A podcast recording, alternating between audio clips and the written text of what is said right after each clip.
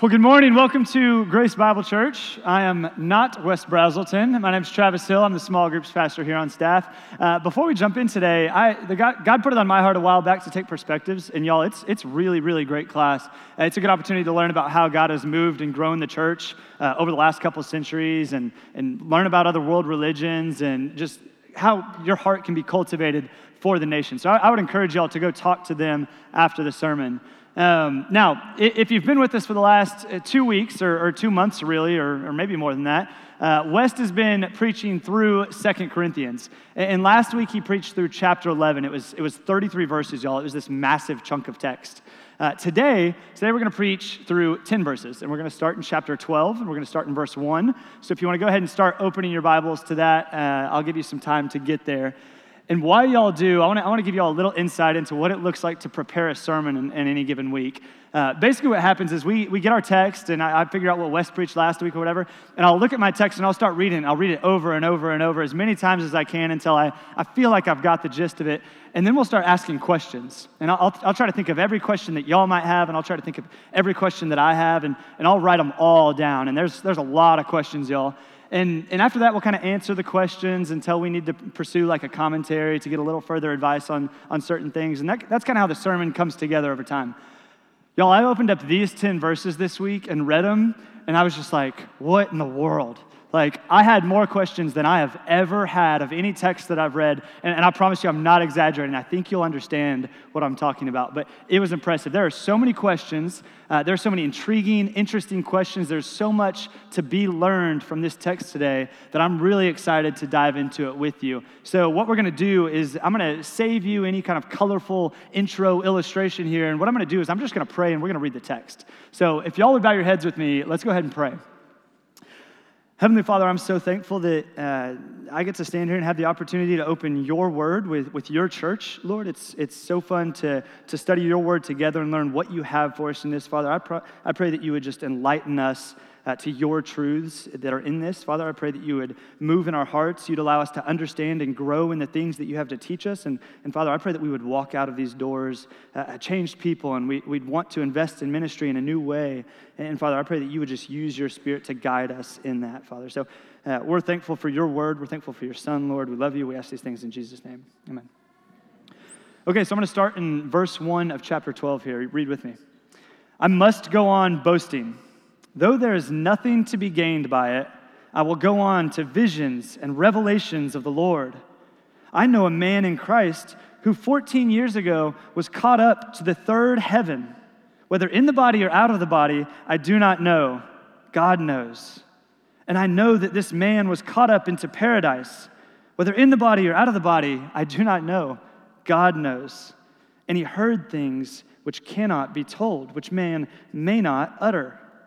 On behalf of this man, I will boast.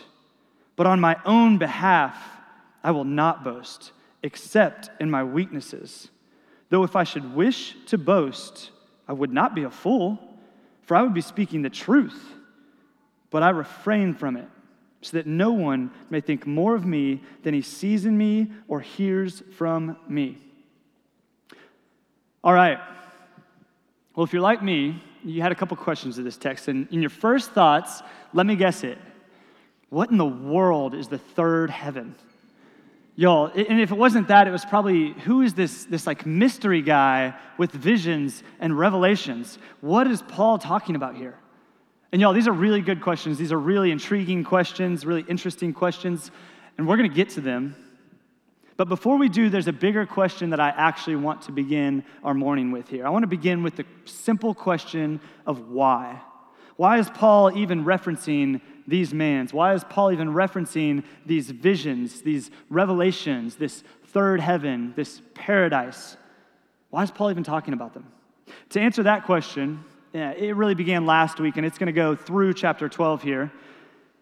And if you ask me, I think this is actually some of Paul's most passionate writing. Like he's really, really invested in this. Paul's writing to the Corinthian church, and he's having to defend himself. He's having to defend his integrity, his apostolic authority. You see, Paul's integrity has been called into question. There's there false apostles here. They've said that he's been lying about his ministry. That his credentials are fake, that he's making up these stories, that he has some hidden life, that he's in ministry for, for the money. They've said everything they can to degrade Paul's reputation. And the sad part about the whole thing is that the Corinthian church is actually starting to buy it. They're actually starting to buy in, to be swayed, to allow these false preachers into their churches. And they're not even standing to defend Paul. So Paul writes to them, like this would be like Wes going to North Carolina for a few weeks. We invite some guest pastor in here, and he starts preaching some false gospel some to you, some prosperity gospel, like you can, you know, whatever you want in life, you should just pray for it, and you can have it, or you should work and work and work, and one day you'll get to heaven. These like false things that are lies. And he starts to slander Wes and say, You guys shouldn't believe him. And he hears word of it. Wes catches word of it, and Wes writes us. Wes, Wes writes GBC, and he says, Hey guys, remember me? The guy like started the church that's discipled so many of you, that it's shared the true gospel with you over and over and over. Do you guys remember me? That's basically the point of Second Corinthians. That's what Paul's doing here. He's defending his honor, he's defending his integrity, his character, his apostleship. But he does that in a really unconventional way. You see, these false teachers, these ones that are slandering Paul, they've been boasting been boasting and boasting. They've been bragging about their power and these prophetic visions that they're having. And they've been speaking really eloquently, and they're using a lot of sophisticated language, trying to, to show their strength and show their uh, just tenacity. But Paul does just the opposite of that. If you were here last week and remember from chapter 11, Paul says, I've been put in prison. I've been beaten with rods. I've received lashings. I've been stoned. I've been shipwrecked. I've been robbed. I've been left hungry. I've been left thirsty. I've been near death. And above all these things, Paul says, I've actually just been really anxious and really concerned and really stressed for you guys, my, my churches, my people, the Corinthian church, because you're allowing these people to come in and sway you. Can you see how Paul is directly contrasting these self righteous, self exalting, self proclaiming, false apostles that have infiltrated this Corinthian church, they're, they're ripping Paul's reputation to shreds. These guys are claiming to have all the answers, they're claiming to have all the details, but, but Paul has scars. He has scars on his back. He's faced death multiple times. This, this is the why. This is why Paul must write and defend himself. This is why he speaks so passionately to the Corinthian church in this letter. This is why he begins to actually boast. He's calling the Corinthians to see the true nature of following Christ. So here in verse 1, he says, I must go on boasting. I must, I must keep establishing my apostleship to you all. I must keep establishing my authority to you all. And in verses two through four, he tells us this story this, this story about this man with a vision, this vision of third heaven, of paradise. These are the questions that you guys had right after we read our text earlier. I mean, third heaven? Like mystery man? We're not sure if he was in his body or out of his body. Like, what's going on here? Let's read verses 2 through 4 again, real quick. I know a man in Christ who 14 years ago was caught up to the third heaven. Whether in the body or out of the body, I do not know. God knows. And I know that this man was caught up into paradise. Whether in the body or out of body, I do not know. God knows. And he heard things that cannot be told, which man may not utter. Okay, the man Paul speaks of here, believe it or not, get this, it's Paul himself. That's right. That's what we learn if we look to verse 7 here. Paul is simply speaking in third person here and he's telling of this, this vision and this revelation that he had 14 years ago. Paul says, I was caught up into the third heaven. He's saying, I experienced paradise myself. And what he's doing here is he's, he's comparing himself. He's contrasting himself to the false apostles who are also claiming visions, who also claim to have these revelations from the Lord. And Paul's like, Yeah, I have those too, I just haven't been boasting about them over and over and over. I don't, I don't feel the need to justify, justify myself to all of you and my experiences. So, that's settled. It's Paul. What about our other questions? To start, Paul says that he was caught up. This is a word that was used uh, a couple times in the New Testament. It means to be snatched up or, or whisked away. Uh, if you're a Trekkie, this is like being beamed up. Or if, or if you're a Potter person, this is like, uh, like apparating, if you're a Harry Potter fan. For you non nerds out there, this is, this is like Philip being snatched up or whisked away by the Spirit after baptizing the Ethiopian eunuch. And where does Paul say that he's caught up? Where does he say that he gets whisked away to? He says to the third heaven. The third heaven. Now, if you're like me, you're probably like, I thought there was only one heaven. What in the world? Three heavens? Is, is, is this like some kind of uh, like minor league type thing? Like there's, there's double A and triple A and then the majors? And, and I thought the Lord was taking me straight to the majors. Like, what are these, these two other heavens here? To understand what that is, you've got to know a little bit about Jewish cosmology and the ways that the Jews kind of understood the universe at this time. And don't worry, it's actually way simpler than you're actually probably thinking. Here's the way that Jews saw heaven the first heaven was the clouds in the sky above. You step outside, you look up, you see the first heaven. The second heaven, the next level, this refers to the sun and the stars, all the things that are kind of beyond the sky, space. And the third heaven, this is what Paul's actually talking about here. It's, it's the place where God dwells. It's, it's just what we actually think of when we think of heaven. So Paul's saying, I wasn't just in the clouds and, and I wasn't just among the stars, but I actually experienced heaven. And he said, I don't, I don't know if my body was actually with me or not, but the Spirit supernaturally whisked me away to heaven, and I experienced the Lord, and I experienced His presence, and I received a revelation directly from Him. And so, like in verse 1, Paul's now boasting. He, he's bragging about this experience. Now, I want you to put yourself in the Corinthians' shoes for just a moment on one hand, you've got these false apostles, right? They're, they're boasting in their ministry. Uh, they're trying to convince the Corinthians that they're, they're real legit in their work. And then you've got Paul, and he's writing to share, and, and these are his words. He, he's boasting in his own experiences, his own authority. How would you know who to believe if you were a Corinthian? How would you know how to choose between the two people and, and them portraying their experiences to you? And I know this is kind of a really specific example that we're looking at in Second Corinthians, but this is, this is actually a problem that we face today, uh, honestly, daily, right? How do we know who to listen to? And, and I want y'all to hear this. How can we know who to follow? Because one of the great things about living today in, in, in, our modern society is that we've got essentially unlimited resources at, like directly at the touch of our fingers. We've got more content, more preaching, more resources than ever before. And it's not just that you've got your Bible in your pocket with you at all times. You've got access to, to sermons, to commentaries, to podcasts, to books, to audiobooks. You've got TV series. You've got movies. There is so much faith based content out there. And it's, it's definitely a blessing. Don't get me wrong. But it can also be something that we need to be really careful of. It can also be something that we need to be really discerning in. You see, people like John Mark Comer, Sadie Robertson, Chip and JoJo, for you Chip and JoJo fans, Doug Wilson, Allie Beth Stuckey, Beth Moore, Tim Keller, different media like the Bible Recap, the Briefing, the Bible Project, the Chosen, or ministries like Desiring God, Grace to You, Ligonier, they're all producing so much faith based content.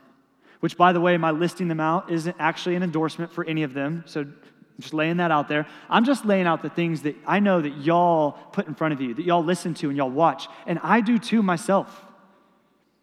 And the point is this despite what I'm sure are really good intentions, despite them sounding sophisticated and smart despite them addressing really relevant cultural and theological issues, despite even the good reviews on Google and the name recognition and the fame and the following,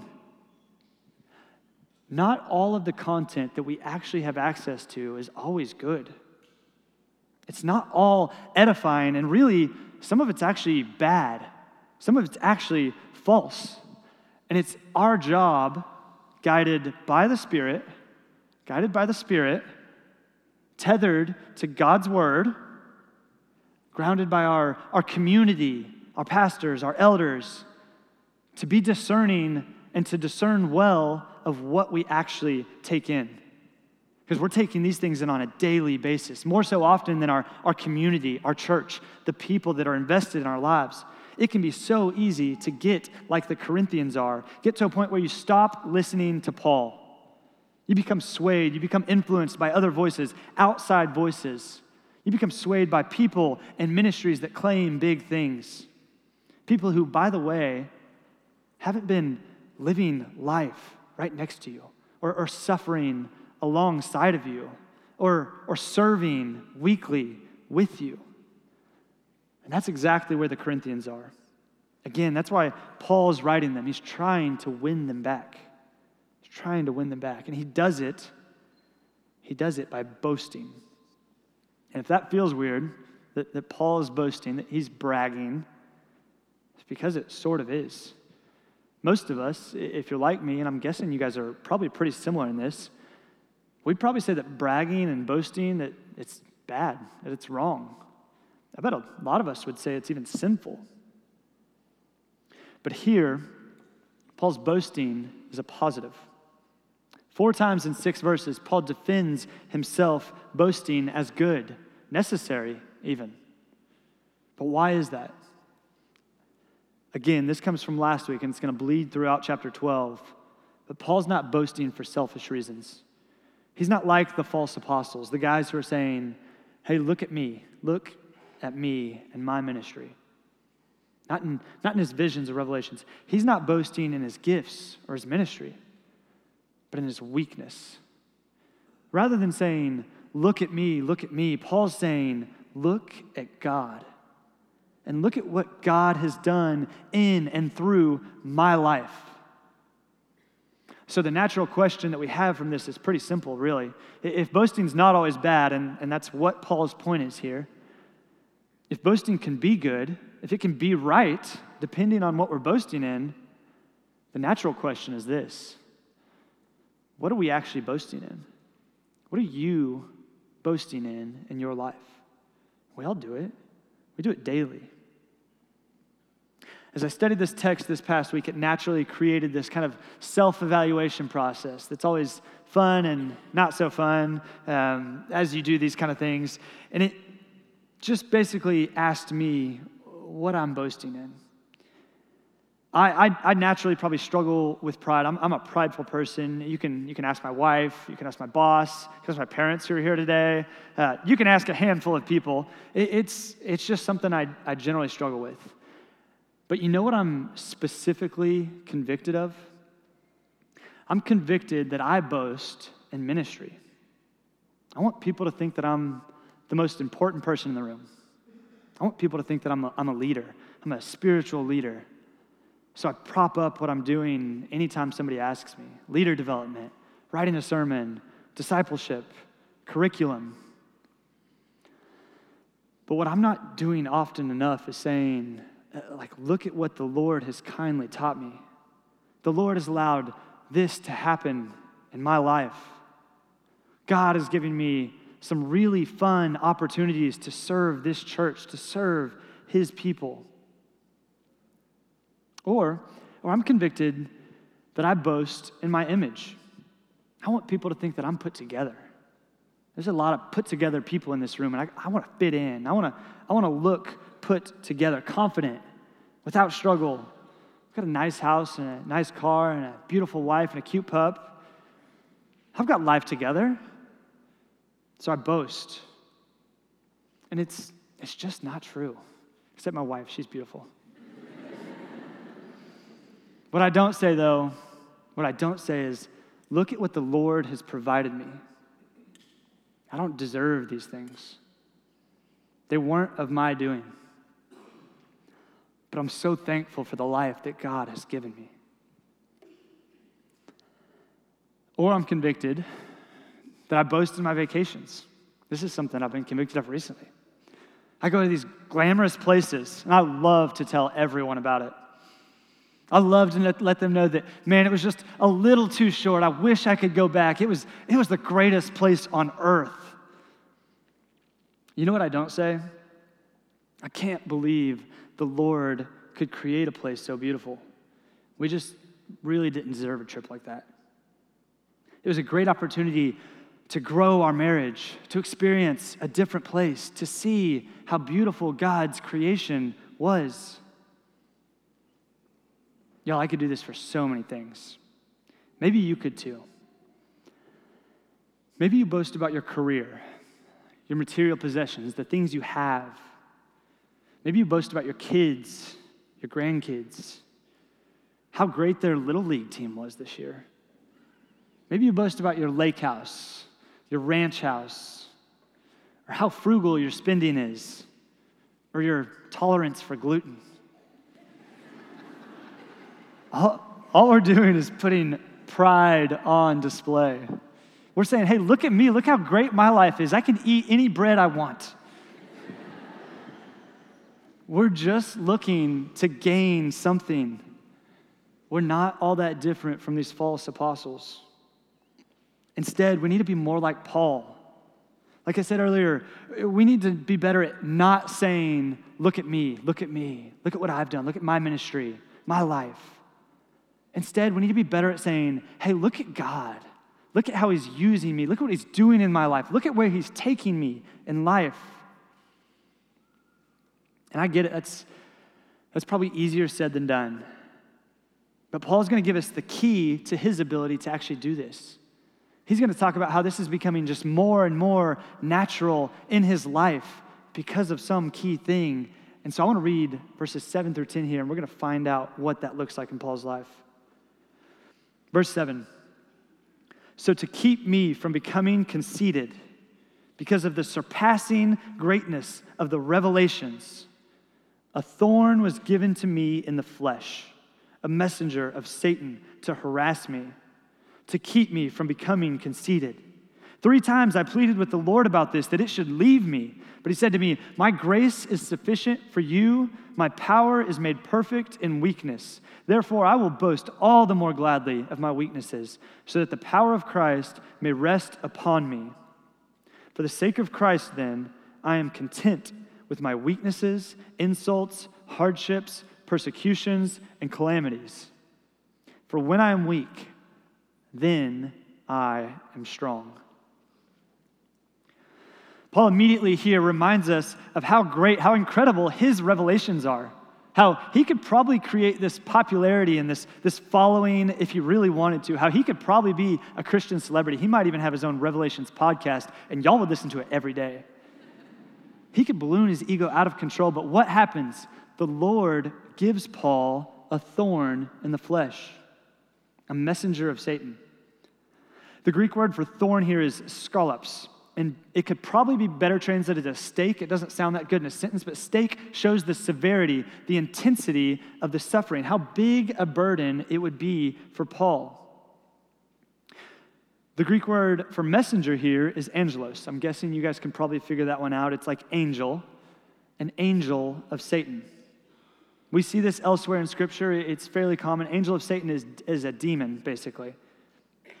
So if we look back at verses 7 and 8, then basically what happens is the Lord has sent Paul a stake in his flesh, this, in, this intense suffering, a demon to torment him, to harass him. And what exactly then is this demon? I'm going to borrow a phrase from Paul here. I do not know, God knows. there's, there's really two lines of thought here, and it's actually, there's, there's a lot more. There's two prominent lines of thoughts here. But the first is this that the demon came in this form of a physical ailment. Uh, for, for Paul, this was his eyesight. It's pretty widely accepted and well known that throughout much of his ministry, Paul struggled with his eyesight. He had poor eyesight, uh, he had an issue with one of his eyes at least. This is what Paul could be referring to as this thorn in his flesh. He actually calls it a weakness, his weakness. The second thought here is that this demon was basically the spirit of these deceivers, of these false apostles. They were seducing the Corinthian church into rebelling against Paul. So that's kind of that second line of thinking of what that demon is. Regardless of which it is, it's important to remember that this thorn, this stake, this weakness of Paul's, that it was ultimately from God. It was ultimately from God. This demon of Satan was allowed by God. Doesn't that seem a little bit backwards to you? I want y'all to look at, think about two places in Scripture where this actually happens. The first, and I think you can probably guess this one, is Job. God permits Satan to afflict Job for his own purposes. God says to Satan, He says, Behold, he's in your hand, only spare his life. And we see Satan strike Job over and over and over. Our second example, it's a little bit more convoluted. In the Gospel of Luke, Satan demands to have Peter. And what happens? Peter then denies Jesus three times before the rooster crows. So here's why I remind you of these two stories. It's because this can be a really difficult concept to grasp. But we must be confident. We must be confident. Satan's assault on Paul, the thorn, the stake, the demonic messenger, the harassing demon, these things do not take place outside of God's will and outside of God's authority. The God of the universe, the creator of heaven and earth and all that is in it, our God is, is sovereign. He's sovereign over all of creation. And he can use even the forces of evil, even the kingdom of darkness, to accomplish his righteous purposes.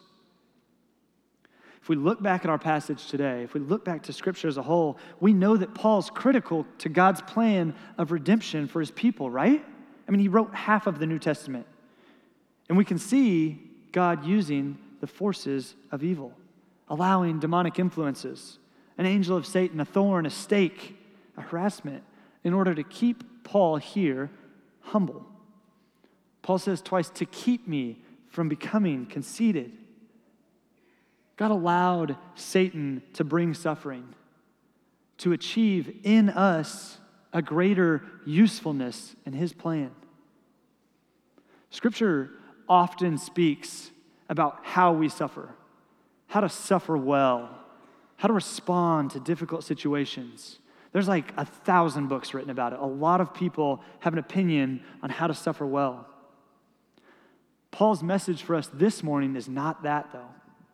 Instead, particularly in verses 7 through 10, Paul's message is why we may suffer. It's a look into the character of God, it's a look into who our God is. Think about this for a second. It would be Satan's desire for Paul to become conceited, to become uh, someone who's boasting in himself all of the time. That would be what would help Satan's ministry.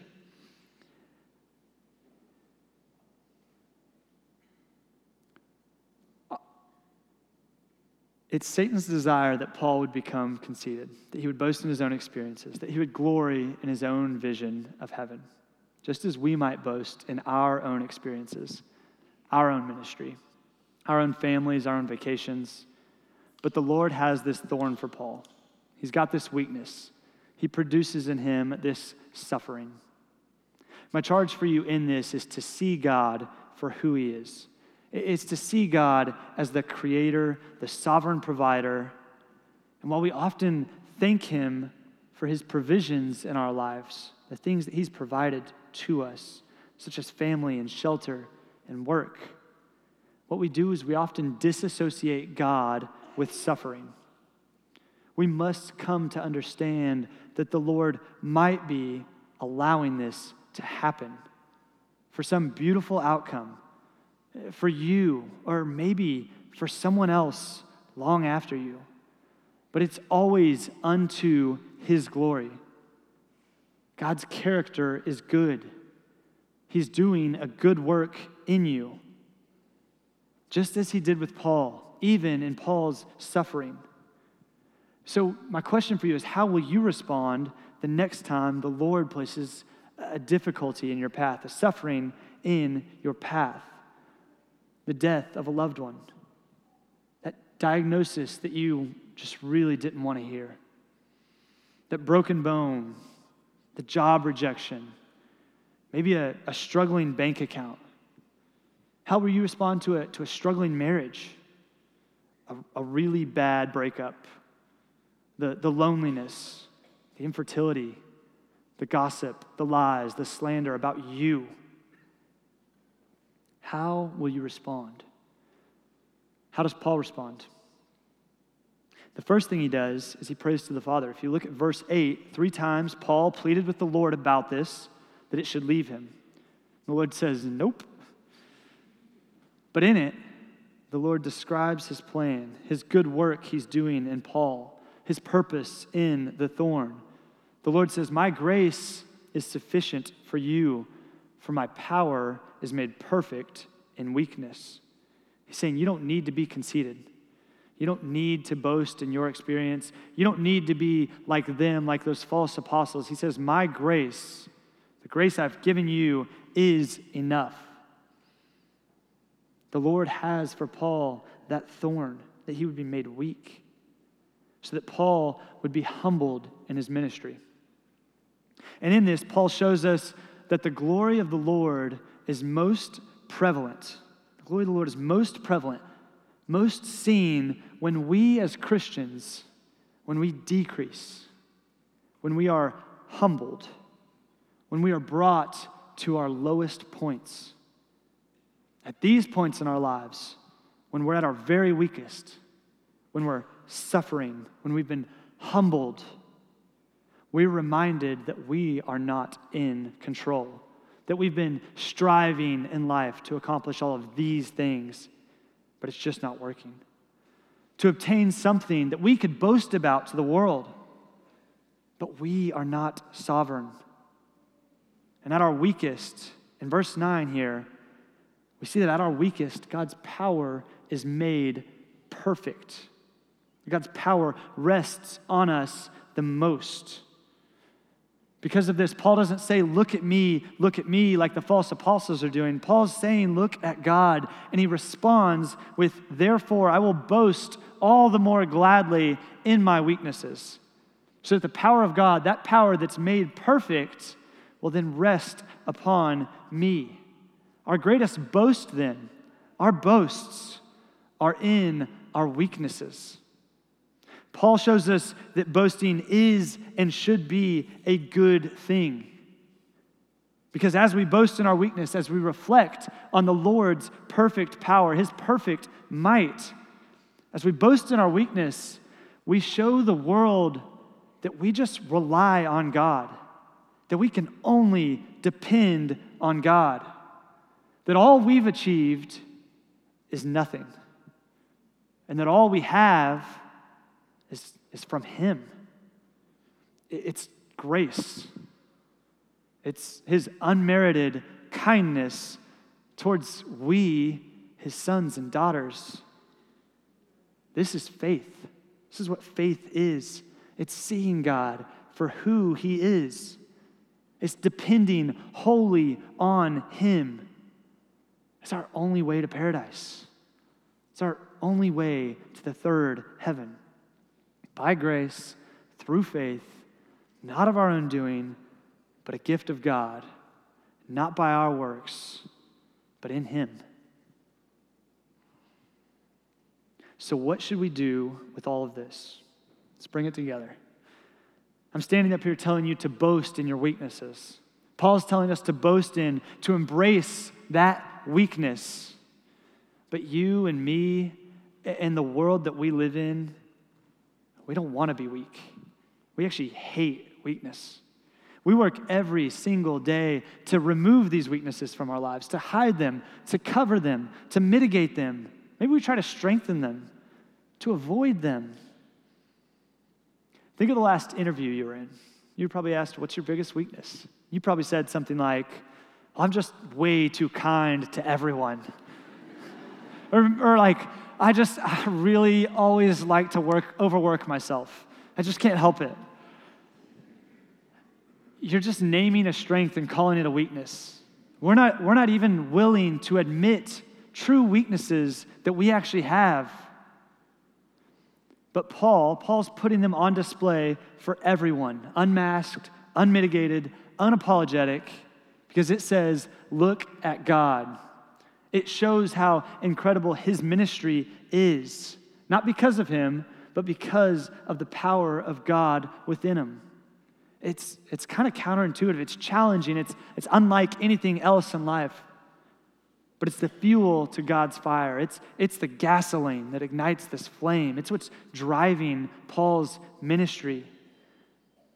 And when we realize our weaknesses, when we put ourselves in situations that will actually display our worldly weaknesses, God shows up.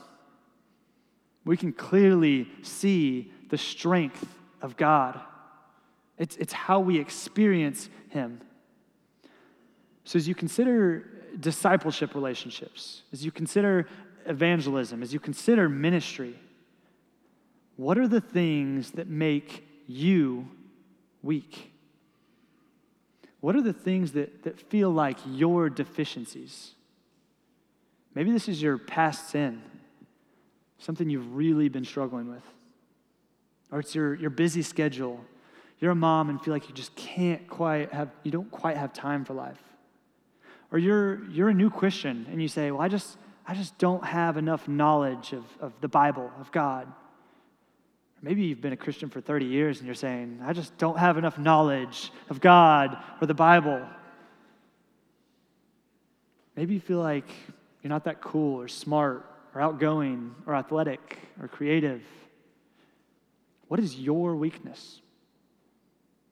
I want you to walk away today envisioning how you can embrace your weaknesses, how you can highlight your weaknesses to the world that you live in. Maybe just how you can open up, how you can share your weaknesses, how you can become more vulnerable, transparent in life, that you could see this as an opportunity for the Lord to move and to see His strength. You could see Him move in your life, see Him move in the lives of the people that you're discipling, people that you're sharing the name of Christ with. Let's pray. Father, I'm so thankful again for your word, for what you have for us in it, Father, that you tell us that we can boast and boast in you, Father.